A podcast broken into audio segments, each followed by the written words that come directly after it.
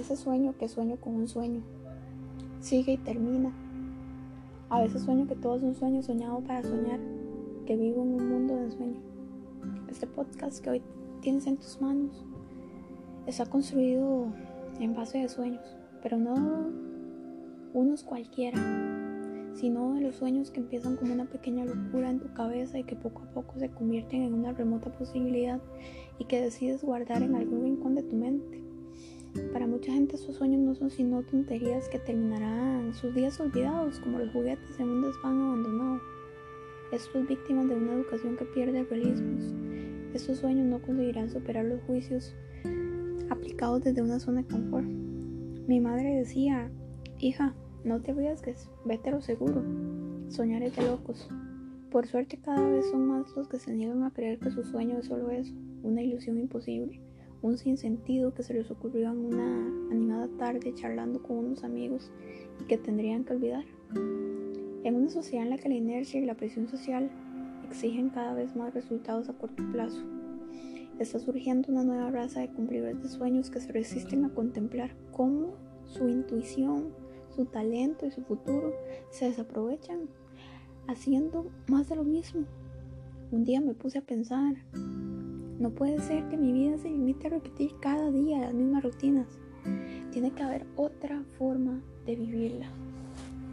Como cumplidora de sueños que me considero, llevo varios años dándome cuenta de que he tenido la suerte de conseguir a menudo lo que me planteo.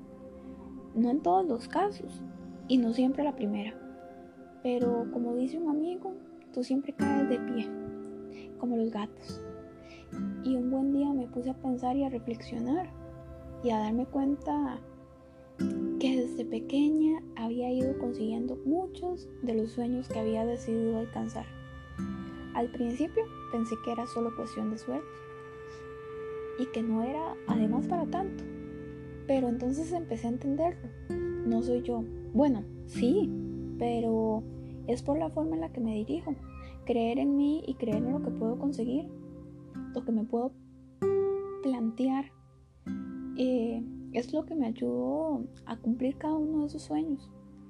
A base de darle vueltas descubrí que había sido en mí, mm, en mi más temprana edad, para decirlo de alguna forma, donde había conseguido los hilos que me ayudaban a hacerlo. Pero la interrogante es, ¿era solo eso? Cuando seguí investigando en mi pasado me di cuenta de que mi formación en diferentes disciplinas me había ayudado a conseguirlos. De hecho comprendí que muchos de esos sueños no solo los había hecho solo, sí los había liderado, pero no los habría conseguido si no hubiese contado con un equipo llamado familia. Lo que concluí es que el cumplidor de sueños triunfa cuando trabaja en su autoestima, entiende y respeta sus valores. Además revisa sus creencias y define un destino. El cumplimiento de tus sueños hará posible que otros hagan lo mismo. Te invito ahora a que comiences el viaje y te empapes de la teoría destilada de mi poca experiencia. Descubras el método para cumplir tus sueños y disfrutes escuchando anécdotas que acá encontrarás basadas en experiencias mías o de terceros. Ya no me queda más que animarte a que vuelvas a ese desván donde guardas tus sueños, los desempolves y vuelvas a sonreír, pensando en el día en que los vas a cumplir en realidad.